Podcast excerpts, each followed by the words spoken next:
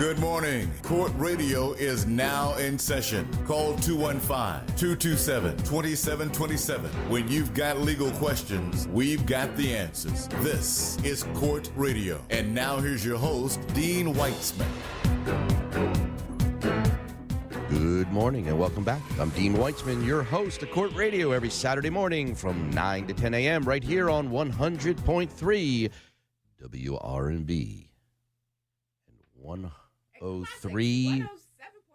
Oh, 1079 Classics.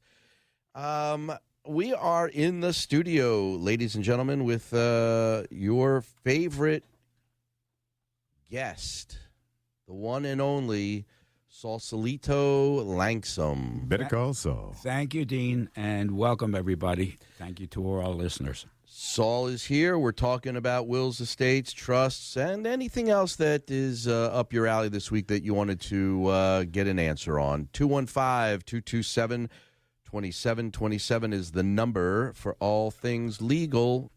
Um, listen, uh, Manuel, there was a uh, an attack uh, this week. Um, This week. right right around no no but we'll, we'll get to Oh, there okay. right around city hall Yeah. where a uh, you know there those loud obnoxious motorcycle ATVs, groups, yeah. groups of people that come through the city 30 40 50 bikes and uh, they disregard uh, traffic signals. They did they they put pedestrians and other cars in jeopardy.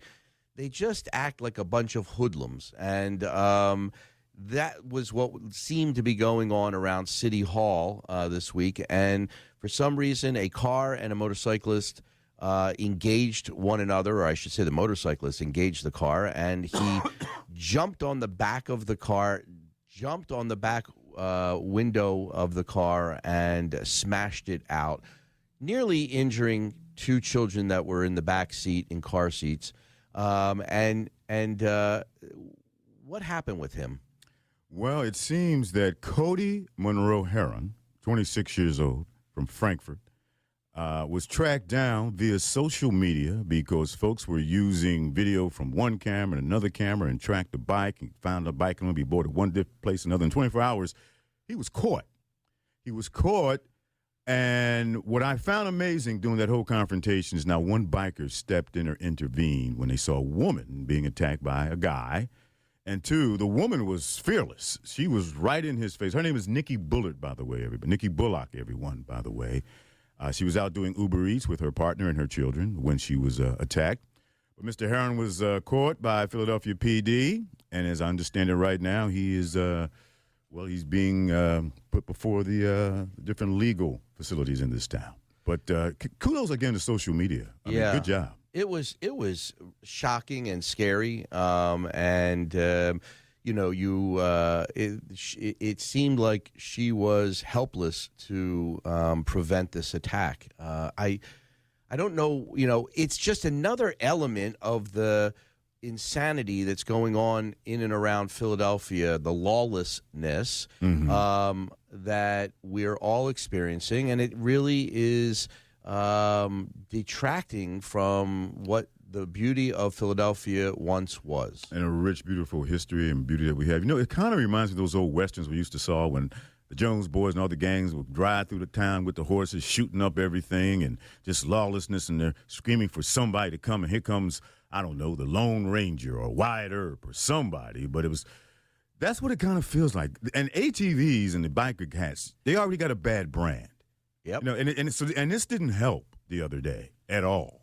Um, since that time, I don't know if she told you, but folks have the police have confiscated hundreds of these things off the street, and this is all happening in the last 48 hours. So our producers have something really great. How the social media folks and the, the, the police department need to work together on some stuff, and maybe get some stuff done.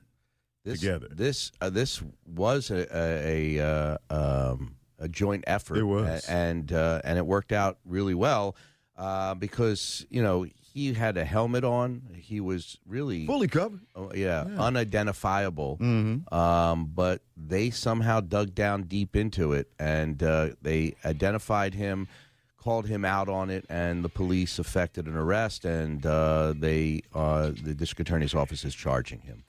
Um, and and so Uh, this one ended well. It did. She's gotten help. She's been getting help from folks. A, a guy replaced her window for free, stepped up. Some other folks have stepped up in other areas. And uh, there's a great article in the Inquirer by Janice Armstrong talking about her story. That's how I know so much. But uh, it, it does have a happy ending, it would seem. Yeah, yeah. Um, but I, I think it, it it goes to the fact that we are looking for the next administration to jump on to the ground running, um, and that means bringing in um, a police chief who can start to make real changes uh, in the way that the police department is um, showing the city to the rest of the world as being safe. We need to feel safe in the city, and that I guess is going to require a lot more police. They're understaffed, like everywhere. All the prisons are understaffed. The police department's understaffed. Everybody is. Um, and people striking. and we need to put more money I you know toward that because that's what's preventing us from having the highest caliber police force that we are entitled to have is we're not paying enough we're not getting enough quality applicants um, and it goes back to you know they're just simply not able to attract those folks because they're getting pulled into other parts of the state in counties that have more money than Philadelphia.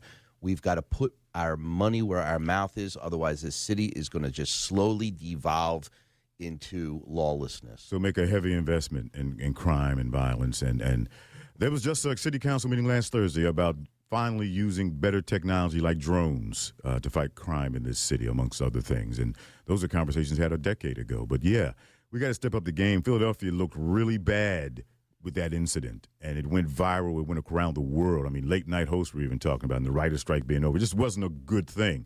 Hence the swiftness in him being arrested and ATVs being, you know, Yeah, I mean, confiscated. if- but we to do that with everything. If if if these bikes are not properly registered, licensed, and insured, they should be taken off the street and crushed or sold, and or given it- the the owner is given a window of opportunity to rectify whatever it is wrong with the uh, licensing or registration on the on the bikes or ATVs. If they're not supposed to be on the street, then um, they're then the uh, I'm sure there's going to be a healthy fine. Um, and if they can't pay the fine, then the bike's going to get compensated. Here's what I would say, and this is free advice to the bikers and all the lovers of ATVs. You need to change your brand, change your narrative, change your spin on yourselves, do some good stuff around the community or something, and police yourselves. If you get a better image, you may get a little love from some folks, but right now your brand kind of stinks. Yeah. Yeah. And and put a proper muffler on that thing. Well, You know. Uh, I mean, that's the man with have- 12 cylinder vehicles, but you're Yeah, right. You're have right. you ever been in a car where somebody comes by a, on a motorcycle and it just blows your ears out, but it frightens you? Like you're you're you're taken aback for a second because you didn't expect it and you didn't hear it coming up on you, and then all of a sudden it's. Wah! Yeah, yeah. This is a different generation. My crew of guys are, are old G biker boy type, like the movie. They, they, they're real. They, they ride real, real bikes. But this is not them. This is a whole different generation, a whole different character, a whole different culture. And like I said, the brand stinks with that culture. They need to think. They need to fix it themselves before the hammer falls. Even worse, and it's going to fall. The next administration is not going to play. Yeah. whoever it is. Yep. Yep.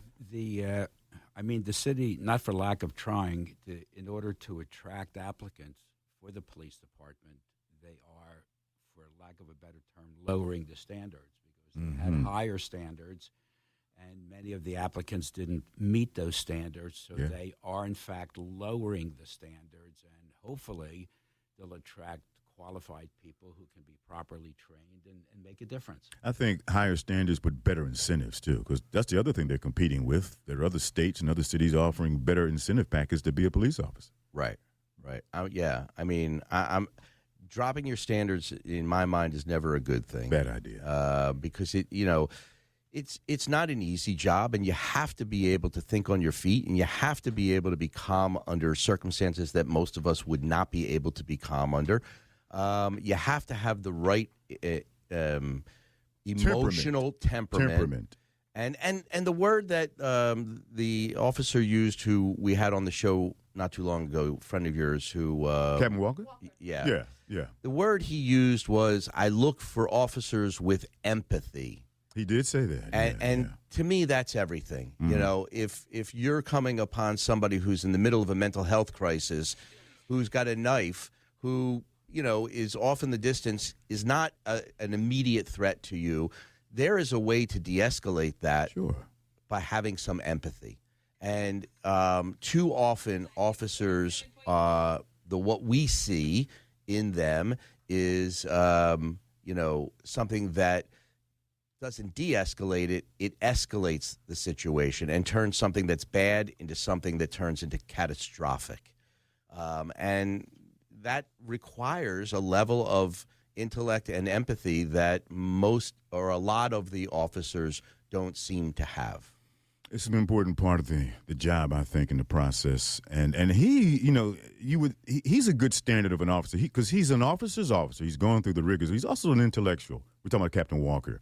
Uh, every officer's not going to be like that. You would hope, but that's not going to be the case. So yeah, standards. I think you can't lower standards. I think again, incentives and, and better training and more more therapeutic training for officers, and and we need to include that as part of law enforcement. I think mental health is huge. Yeah, we issue. keep circling back to mental health. Yeah. I mean, uh, I think um, you know, it, police uh, in the city should be required to have a number of mental health interactions themselves. Mm-hmm.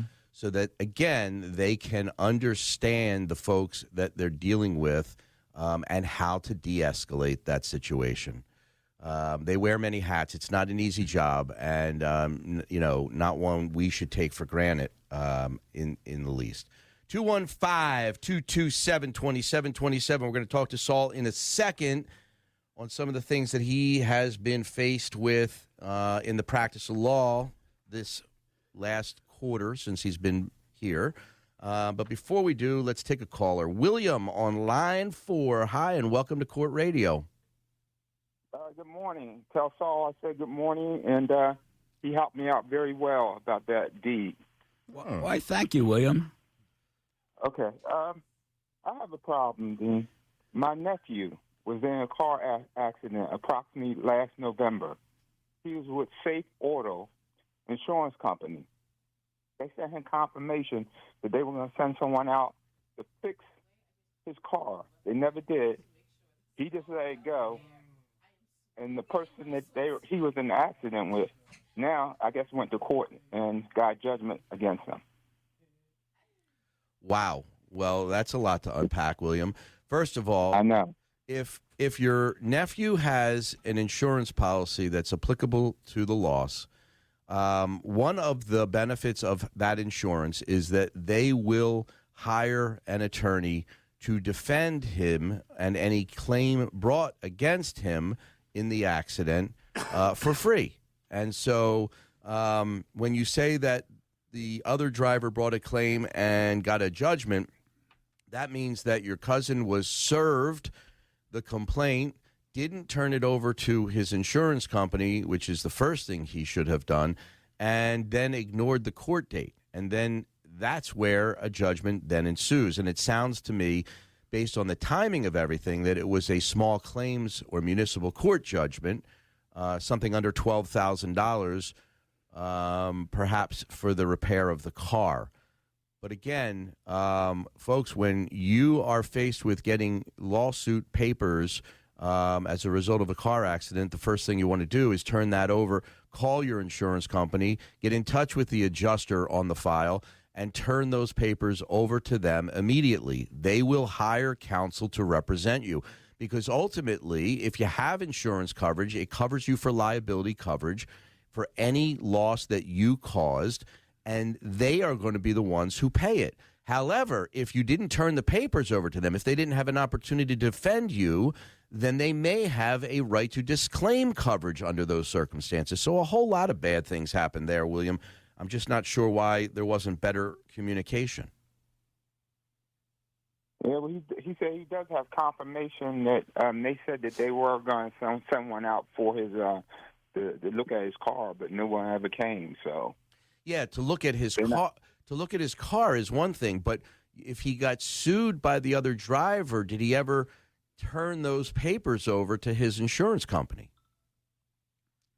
Anthony, did you ever turn that over to your insurance company? ago when I when they called me, they just told me to, to make a statement. They never said anything else about it. Yeah, well, it wouldn't be it wouldn't be under collision coverage. It would be under his um, liability coverage if he was sued for the collision damages caused by the other vehicle. Um, he need the second he got those papers, he needed to turn them over to his insurance company and say, "Hey, folks, I've been sued. Um, enter a defense for me uh, because I didn't cause this accident." I'm presuming that's the, the story is I didn't cause the accident.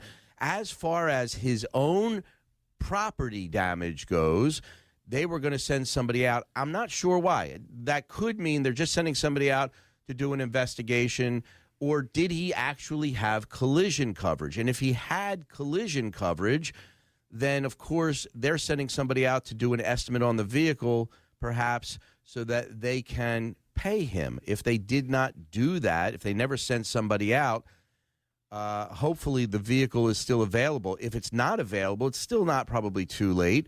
If he can get a, a repair estimate from a body shop that the car was taken to and turn that over to his insurance company, again, if he has collision coverage, he's entitled to be compensated for the damage to his vehicle, even if he caused the accident. Yes. All right, William. So it's not. yes. It's, Go ahead. not. It's not a one year um, no. uh, No, window. No. In fact, in this case, it may be a four year window um, because the statute of limitations under a contract, which is this is what we're talking about, my contract with my insurance company for them to repair my car or pay me for the car if it's totaled. That's a contract. That's a four year statute of limitations in Pennsylvania. So he's got time to um, unwind this. Okay. So how, how would he do that? Does he need to come see you or something like that, or what? Well, on a property damage only claim, and I get these calls all the time. Hey, my car was in an and I was in an accident. My car was damaged. It's six months ago. I didn't go to the doctor. I'm not really that injured. Um, will you? What will you do for me? And the answer is, there's really not a lot that a private attorney is going to do under those circumstances, if in fact the uh, insurance company pays it, or you know. But if they don't pay it, and let's say there's two thousand dollars in damage, you could quickly utilize an attorney and and he'll be you know he will charge you for his time or her time and that will exceed the amount in controversy. So sometimes as i tell my listeners on court radio you got to take the bull by the horns and you got to go and represent yourself. You got to put forth your claim. You got to know what rights you have under your contract and say hey you didn't live up to this. Either pay me or i'm going to sue you insurance company and then you could bring a claim against the insurance company under your policy in that same municipal court that he was sued in. There's there's really there's a there's a major point here that has been addressed, and the point is that when you purchase collision coverage, please understand exactly what you're buying. Last week there was a rear end accident on the Platt Bridge that came to our office. A car was totaled. The at fault driver had a $5,000 policy for property damage. My lady had no collision. The car was worth $10,000 and the at the property damage uh, at the through the policy of the at fault driver was only $5,000. So she's she's at a loss for five grand, and there's nowhere for that to be made up, uh, other than pursuing her personal injury claim and perhaps getting a bodily injury settlement. But there are different coverages, as Saul explained, in a policy.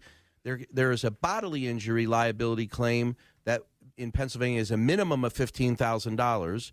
And then there's a property damage liability claim where there's a minimum of $5,000. And sometimes, if you don't have the right insurance for yourself, you're going to be out in the cold.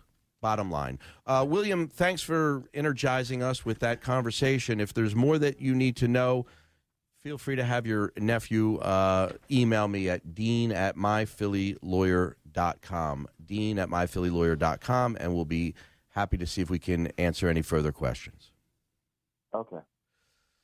Folks, if you've got a legal issue, today's the day to give us a call. Saul's in town, 215 227 2727.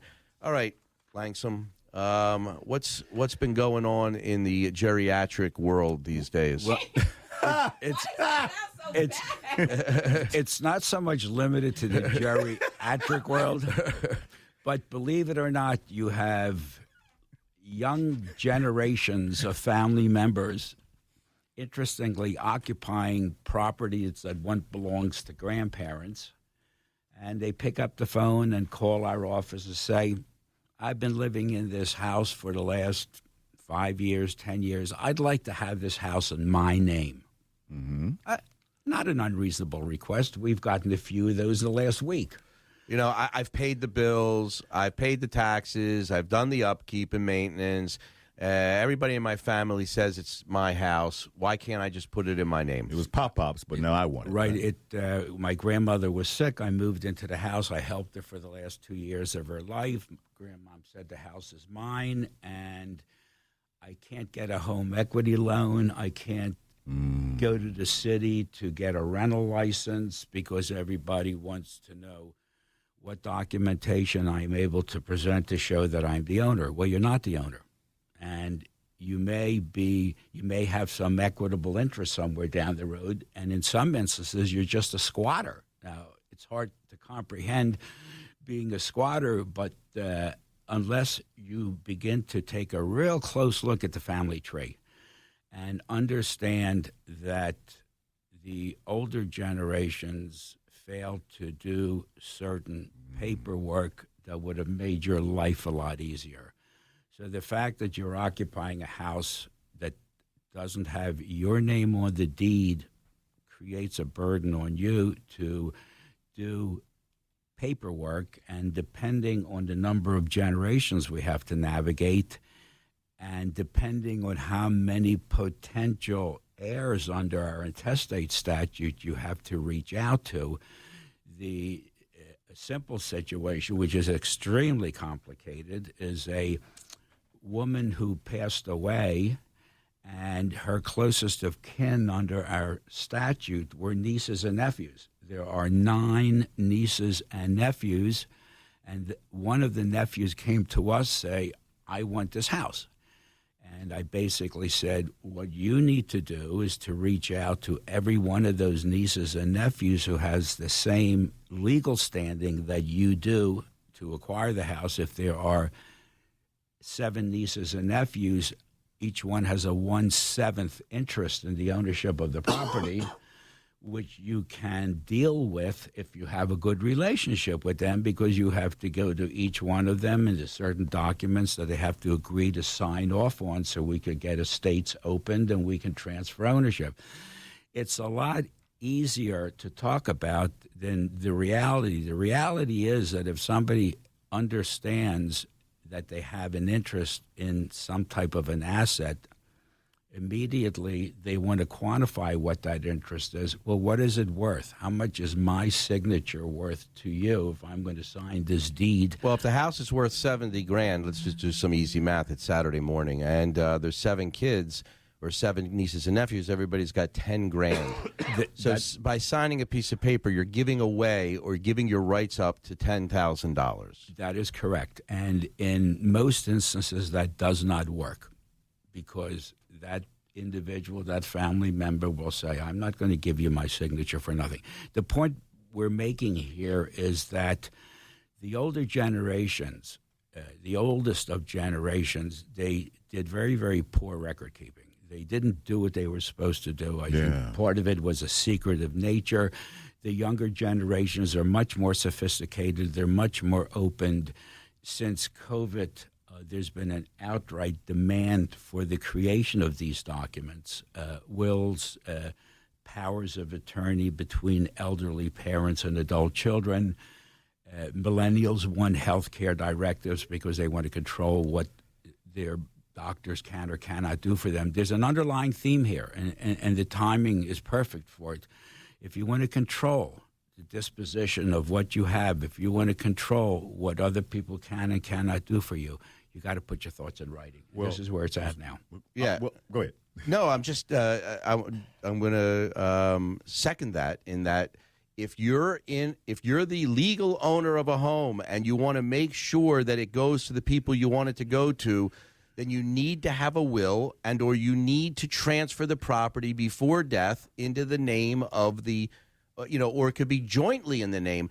I mean sometimes if if the if the grandmother and the nephew had come to you before she passed you could have put that property into the gr- uh, nephew's name and grandmother's name and given him a right of survivorship so that when she passed it went directly to him. That's correct. easy peasy not and not a big deal a few hundred bucks. And you got the you, you know there may be a tax burden um, on the transfer. Um, There, there, there would be, uh, there would be an inheritance tax on that portion uh, owned by the no i'm talking about there may be a transfer tax. And not. Uh, it depends. There are exempt relationships in in Philadelphia. A transfer between a grandparent and a grandchild is one of those exempt Oh, transfers. there you go so it's a free tax transfer at that point and it's just a preparation of a deed and the filing of the deed and um, if that doesn't happen then the property devolves into chaos You said you make it sound so easy, but he said I'm going to unpack a couple of things that Saul said. One, you you graced over secretive such. There are subtleties and a lot of nuances involved with a lot of this these people's homes, the relationships they had with people, and when you got to divide up who gets what. And the other thing you said was you've been paying the bills for five or some odd years. Squatters believe if I go into a property and I'm paying the bills for a certain amount of time and they're in my name, I own the property. And I've heard in legal situations that is so. so but in this, this doesn't apply. Not at all. You don't own the property. Uh, you're taking on the burden of paying some utilities. If you can convince the water company or the gas company to put a utility bill in your name, sometimes they don't ask for documentation. They're just concerned about the monthly bill being paid. Well, what about the right of adverse possession? You are sitting in a property claiming it to be yours. It's not. Um, the real owners or the the uh, the other owners of the property know that you're not the exclusive owner. Yet they don't step in to to change anything. Could you? Could the could the guy get the property um, in his own name through adverse possession? I don't believe. I mean, I believe there's a chain of title there. Uh, You, the deeds, the deeds control that strictly. This concept of adverse possession, uh, Possession. does it doesn't adverse possession doesn't necessarily where it comes into a context is where there's a dispute over boundaries between properties. Ah. And adverse possession doesn't give you ownership. It gives you the legal right to have access to that parcel. Usually it's for reasons of ingress and egress because somebody may have a captive parcel off the street and they can't get to it unless they go over this driveway that goes through somebody else's property. But if you've been going back and forth to your parcel for 21 years and it's open and notorious and it's not hidden, the courts will say no harm in allowing you to continue to do that. Uh, but you just can't be a squatter and say, okay, I've kept the owner out of the property. At some point, I'm going to declare it mine. Legally, you can't. Folks, if you're on the line, stick around. We're going to get to you as soon as we come back, but we have to take a two minute break and join us in the studio by giving us a call at 215 227 2727 with your legal questions. We'll be right back. I'm Dean Weitzman. If you have a history of using chemical hair straighteners and have been diagnosed with uterine or endometrial cancer, call My Philly Lawyer now at 215 227 2727. Frequent use of chemical hair relaxers can double the risk of uterine and endometrial cancer. If you've been affected, we will fight for you. Call 215 227 2727. My Philly Lawyer, when winning matters most. When we say winning matters most, we mean it. My Philly lawyer just helped secure an $80 million victory for a client suffering from a defective medical product. Whether it's a motor vehicle, workplace, or medical malpractice injury, My Philly lawyer gets results. If you've been injured and want aggressive, thoughtful, thorough representation, call My Philly Lawyer first. Philly's legal champions, 215-227-2727. My Philly lawyer, when winning matters most. I grew up here, went to school here, raised my kids here.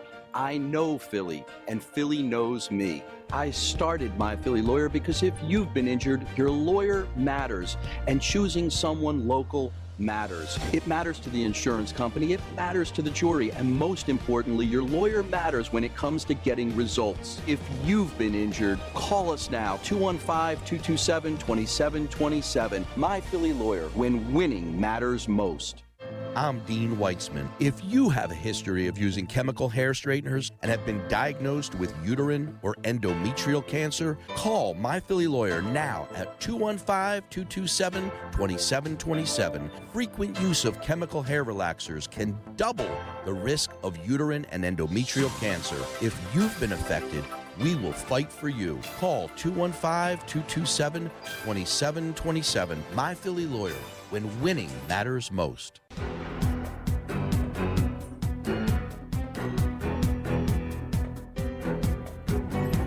Need more legal answers? Here's more Court Radio with your host, Dean Weitzman. Good morning and welcome back. I am your host, Dean Weitzman. This is Court Radio every Saturday morning from 9 to 10 a.m. right here on 100.3 WRNB. Thank you so much, Manuel, for that addition. Let's talk to Christine on line two. Oh, Christine, welcome to Court Radio. Good morning, Dean and family. How are you guys this morning? Good morning. We are we're doing wonderful. It's a beautiful day in Philly right now, and uh, looks like we're going to get a little more crisp fall weather. So I'm, I'm always looking forward to that. I'm I'm a sweater guy. I love the leaves. So I am love I. the, the foliage. I love when the foliage, the colors when yeah. it changes. Yep. Yep.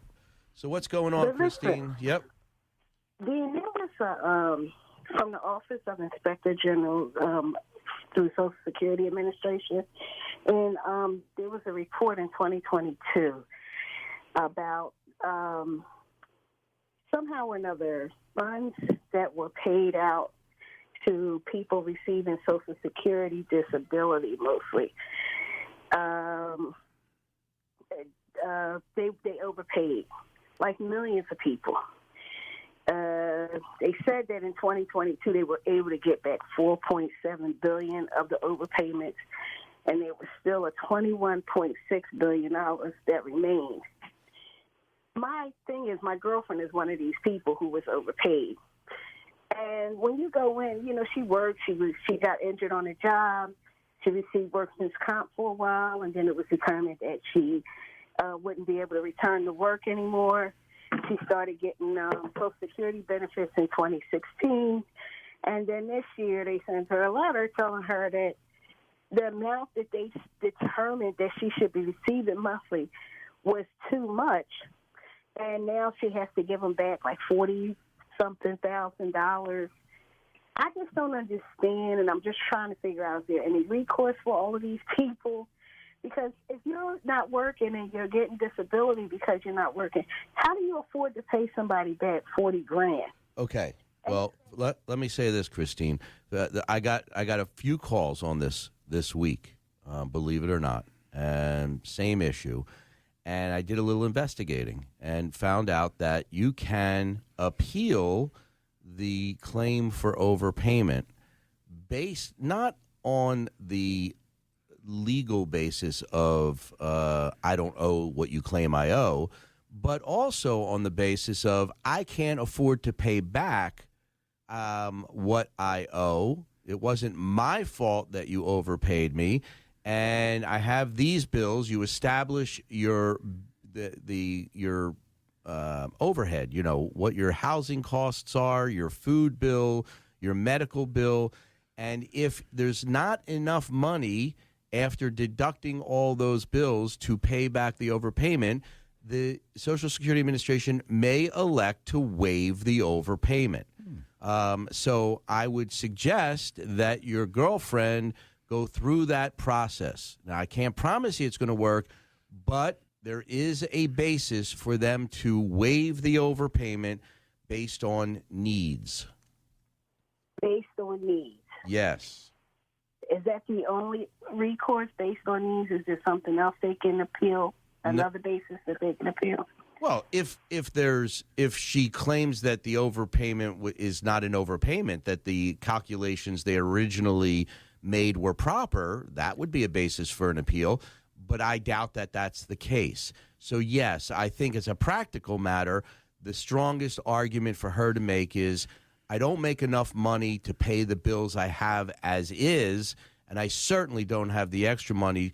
And, and they don't take the whole 40 grand or they don't cut your check off. They, they reduce it by about 20% uh, until the overpayment is paid. But if you can show that that reduction of 20% would, you know, essentially not allow you to have a roof over your head or food in your stomach or, or medical care, then they may waive that overpayment. But if you can't do that, if you can make your bills and pay back the overpayment, then yes, more likely than not, she's going to have to pay it back. Oh, that sucks. Okay, Dean. Thank you. All right, Christine. Uh, but I like your honesty, sweetie. Tell and, us uh, how you really yeah. feel. All right, be You know, it's just that you know people don't know what the calculation process is to determine what you're going to get, and then they make an error, and then all of these people have to pay it back. It's so unfair. Yeah, But yeah. thanks, you guys. Have a good day. You as well. Yeah, I, I get it. I mean, you know, you, that was brutal honesty. yeah, you, you don't have anything to do with it. Like, why why am I being punished? But you know, you got a benefit that you weren't entitled to get, and um, and so you had a gift, um, and you know they can take gifts back. Uh, 215-227-2727. Let's talk to Barry on line three, Justin. Oh, Barry, welcome to Court Radio. Good morning, gentlemen. Good morning, everyone. How are you today? Morning. All doing well here, Barry. Where you- okay, where- I have a. Barry, where you where do you live? What part of the city you live in? I'm in North Philadelphia. Oh, okay. I spent a few years Oh. there. Yeah, I heard. I've been listening to your show. Okay, I have a property ownership question. Uh, mm, I'm married. Been married for 40 years, and my mother-in-law has property throughout the city here and, and uh, out of state. Now, if she doesn't stipulate the property as being my wife in a will or something, the ownership of those properties after she is deceased will still go equally to both of us. My wife doesn't have any siblings. no, it won't go to you at all. Um, it will go to your yeah, your the- mother-in-law's uh, next of kin, which is her daughter. This is, I mean, this is a prime example of what we've been discussing. Uh, n- thought number one uh, a child has no claim in Pennsylvania to the estate of the parents. So if the parents are very wealthy and the child is on food stamps, the child has no standing to bring a claim whatsoever. The only relative that cannot be excluded in a will is a spouse. So if you have spouses living under the same roof, you can't leave everything to somebody else and cut out your spouse. So children have no standing. But if she makes, if the mother in law makes the fatal mistake of not putting her thoughts in writing, we have a statute, and it's called the intestate statute. And based upon what you're telling me, the closest of kin would be her one and only child. So, in the absence of a will, your wife would inherit 100% of her mother's properties. But so, for all the listeners that are out there, keep in mind that if there are multiple children and there is no written will, all those children are going to be treated equally. Uh, a situation that recently occurred was a father who came to me with four children and two daughters and two sons, two sons incarcerated, two daughters very close to the father.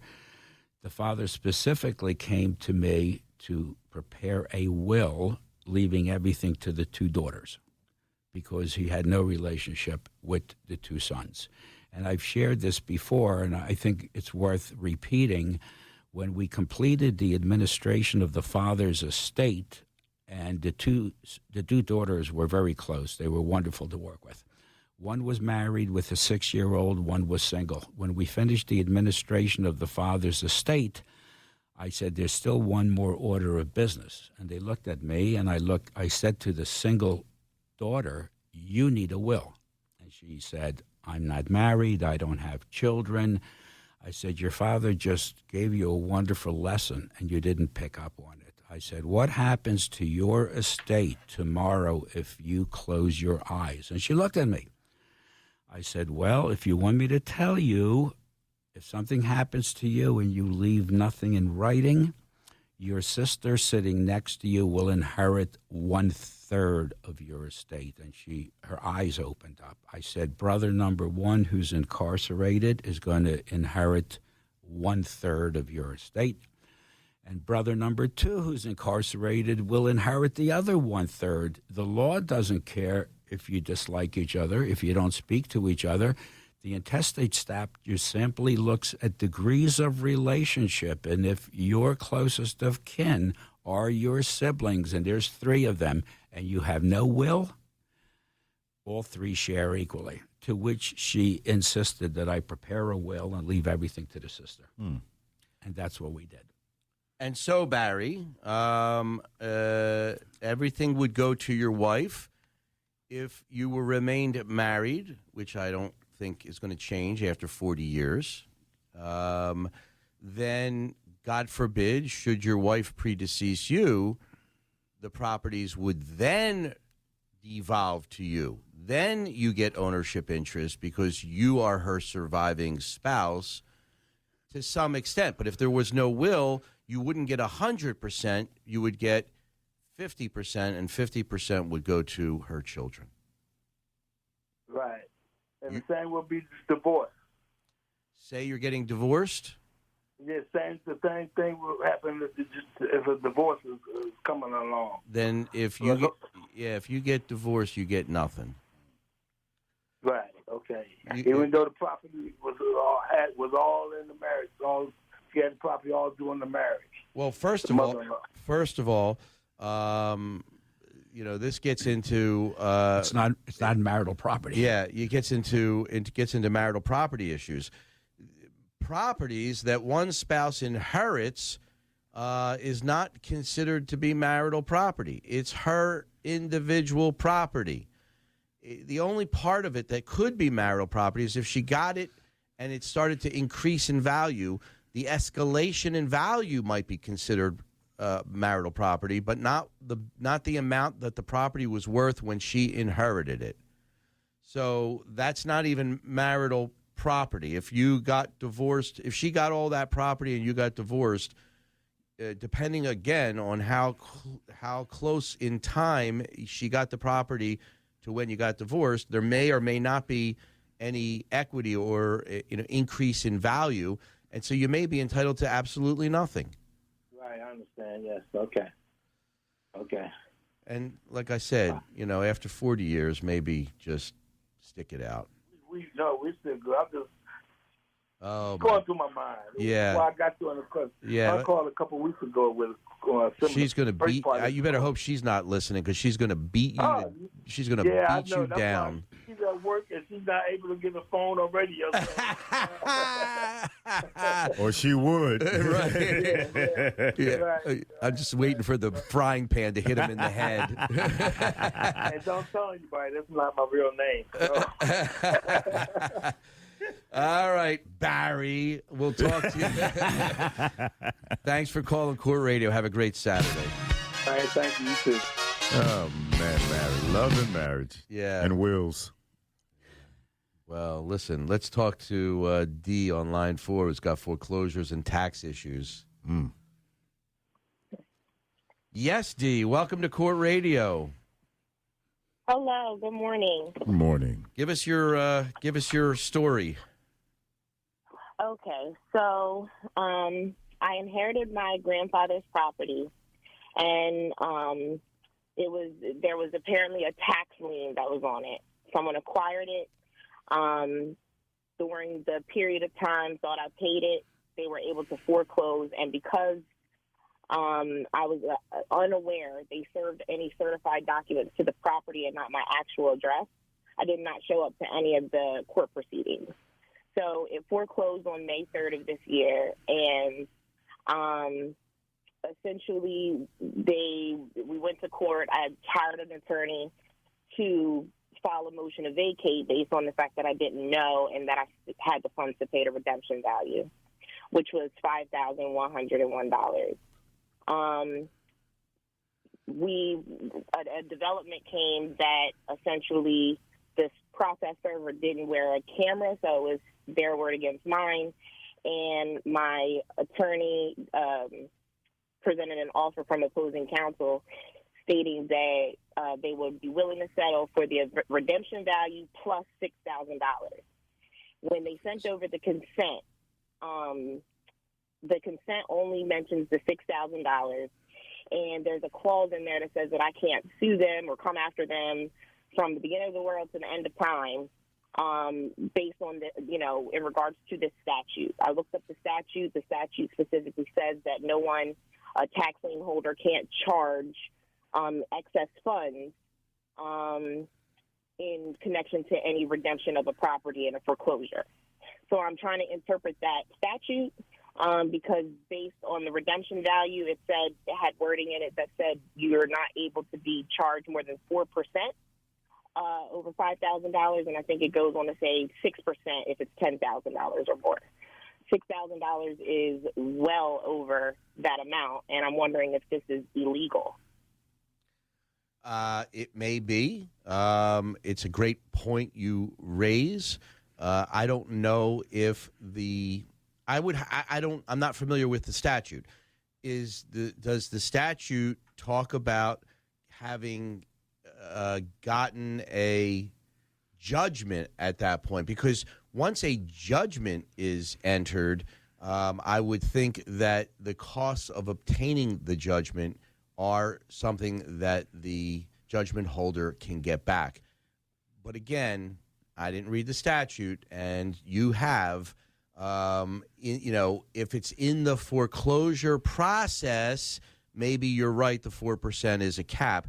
But if you've already gotten a judgment of foreclosure, then it seems like that 4% mm, may not apply under those circumstances. That's just my you know take on what you've described to me as being something that you need to keep your eye on whether the statute is clear about it is it in you know 4% um, in the collection process or is it 4% period hard stop that would seem re- ridiculous in a sense because you may end up having to take depositions before you obtain a judgment. The cost of obtaining the judgment, you know, the the fee payments to the city of Philadelphia, um, legal fees, it, it, all can well exceed four percent of some sum, and I, I would wouldn't think that they would limit them under those circumstances. Yes, the the legal fees were a, a, separate charge. So they were originally charging me Again, redemption value was 5101. Um, they sent over a uh, an amount of 6208 plus 1375 in court and cost and fees. So when I did the math, I'm like, I'm asking like, well, why is there a gross difference between the 5,000 and the 6,000, you know, uh, original redemption price? Good question. What was the answer? Good question. What was the? Have one. Okay. Well, and, and and at this point you're at kind of in a quagmire because you're not you don't want to pay the six, the extra six grand, and until you do, they're not turning the property over to you.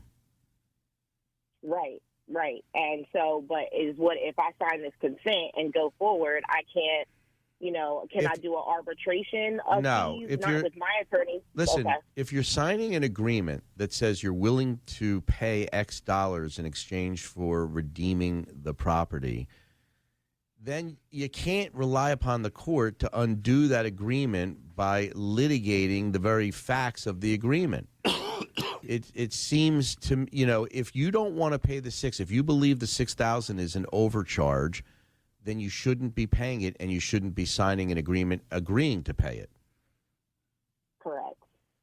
Yeah. And so my next, I guess the secondary question would be um, if I say, okay, I'm not going to pay it and chan- take my chances at this planetary or discovery hearing that we have in December um, to present the fact of um, this process server didn't you know, that didn't wear, uh, there, there- there's only an affidavit of service. Right. And well, then you, you wear a- exactly you can you can listen. You can go to court and it- you can dispute all of that, and also the overcharge, the the you know the uh, the additional charges, and perhaps you win. Um, and maybe not, but that that is you're right. And what I would say to you uh, unequivocally is, if you're not in agreement with paying the six grand. Then certainly don't sign an agreement saying you're going to pay the six grand and hope that further litigation will get you out from having to pay it. That's the wrong approach. Okay. All right, All right. Well, thank you so much. D, take care. It was an interesting question. Um, thanks for listening to Court Radio. Have a great Saturday. Thank you. Folks, we'll be back in two minutes after my sponsors have their way with you. I'm Dean Weitzman. If you have a history of using chemical hair straighteners and have been diagnosed with uterine or endometrial cancer, call My Philly Lawyer now at 215 227 2727. Frequent use of chemical hair relaxers can double the risk of uterine and endometrial cancer. If you've been affected, we will fight for you. Call 215 227 2727. My Philly Lawyer, when winning matters most.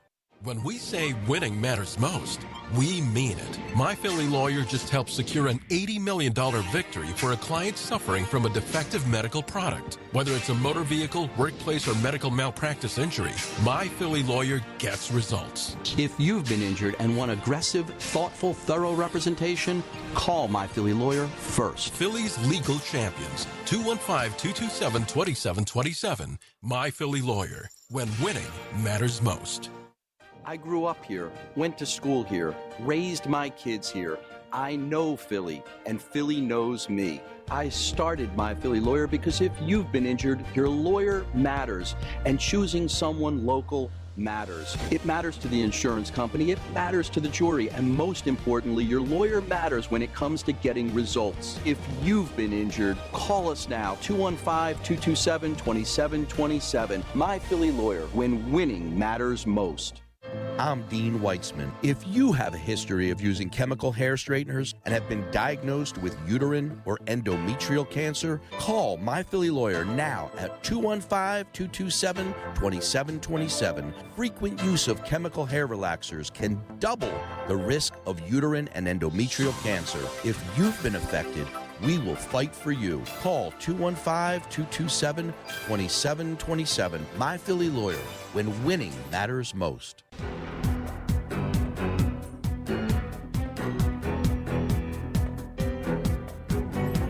Need more legal answers? Here's more Court Radio with your host, Dean Weitzman. Good morning and welcome back. I'm your host, Dean Weitzman, here at 100.3 WRB. And Classics 1079. That brings you Court Radio, brought to you by my Philly lawyer. By the way, folks, you can see me live on uh, Sunday, October 22nd. October 22nd at the Hilton. Yes, indeed. You will be on stage. Yes. Um, we're going to be talking about workplace harassment and discrimination um, and how to make sure that if you believe you have a claim or case, that you preserve the evidence. So see us. We have a great panel. See us. We are going to be, uh, Manny Manuel will be there with me, and we're going to have a great discussion. I'll be answering anybody's questions about the topic I've um, paneled up or anything else you might ask. And unconfirmed, unbeknownst to you, we just confirmed a dynamite female panelist. Can't say her name yet. unbeknownst to me. Oh, and if our court radio listeners um, call in and need uh, a set of tickets, there's one set of tickets today that I can offer up. Um, all you got to do is give us a call with a good story.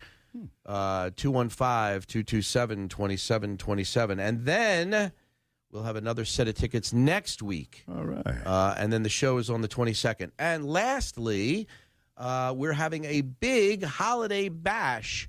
We're going to be doing court radio live in the studio with a studio audience. Mm-hmm. Special uh, special guests are going to be there. And um, we're inviting all of our regular listeners. If you want to come in, I mean, there's not an endless amount of seats. You're gonna have, we're gonna limit to about 25 people. That's about right. Um, and so, and we're having food and drink, and we're gonna have parties, and uh, we're gonna have a live court radio show where you get to ask your questions live in the studio. Um, and the date for that is to be determined. It'll be sometime in December. Okay. Um, I have to look at my travel calendar. Uh, yeah. Uh, Yeah. taking the kids away for a little trip somewhere. But um, definitely that's coming up on the horizon. So just Looking forward to it. Yeah. Seeing all of you like Joe and some of you guys, seeing all of you up in the house. yeah, it's going to be a lot of fun. Um, all right, we got callers still, Saul, and uh, line five is Cheryl. Oh, Cheryl. Good morning. Good morning. Morning. Welcome to Court Radio. How are you today, dear? I'm wonderful. How are you guys? Thank you. All good, thanks. What's your story today, Cheryl?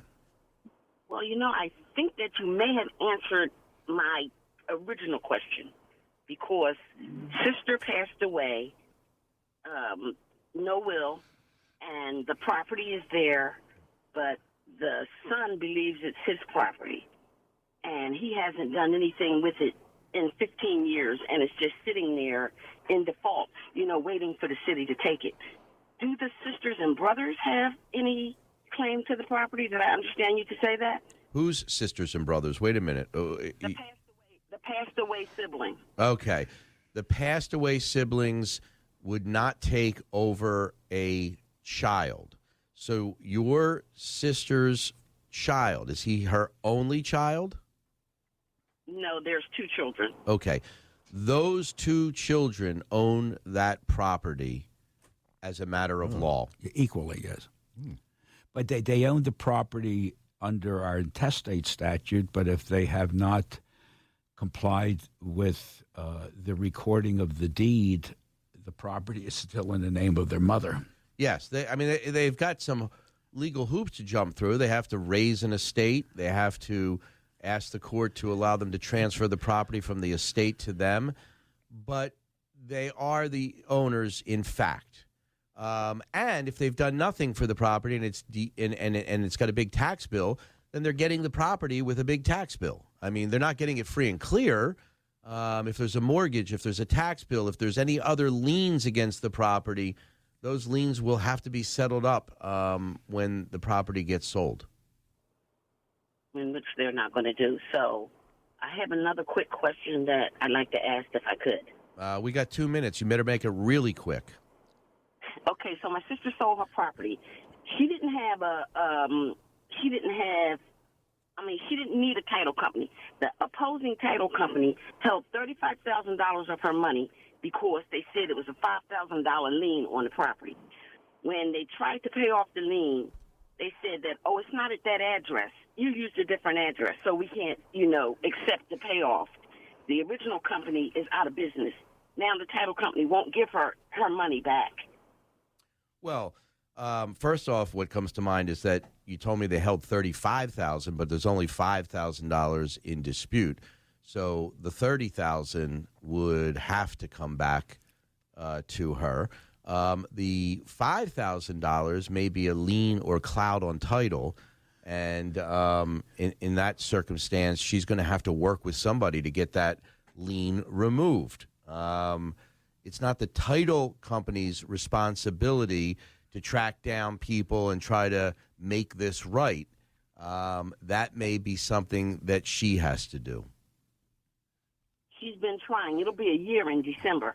Now, I, I'm in agreement with you. I told her that they should not have held, you know, the thirty thousand. She needs her money back, but she can't seem to get any answers or justification from anyone Well, to get her money back. she should give Saul a call this week, um, and um, maybe a letter uh, or something from Saul will rest the money back to her that uh, the amount that's not in dispute.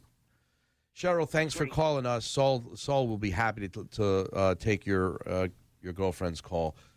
Folks, we're just about out of time. Saul, as always, the show goes by so damn quick. Yes, it does. And thank you for the opportunity, and thanks to our listeners for listening. Folks, we'll see you next Saturday, same time, same place. The preceding was a paid program of myphillylawyer.com.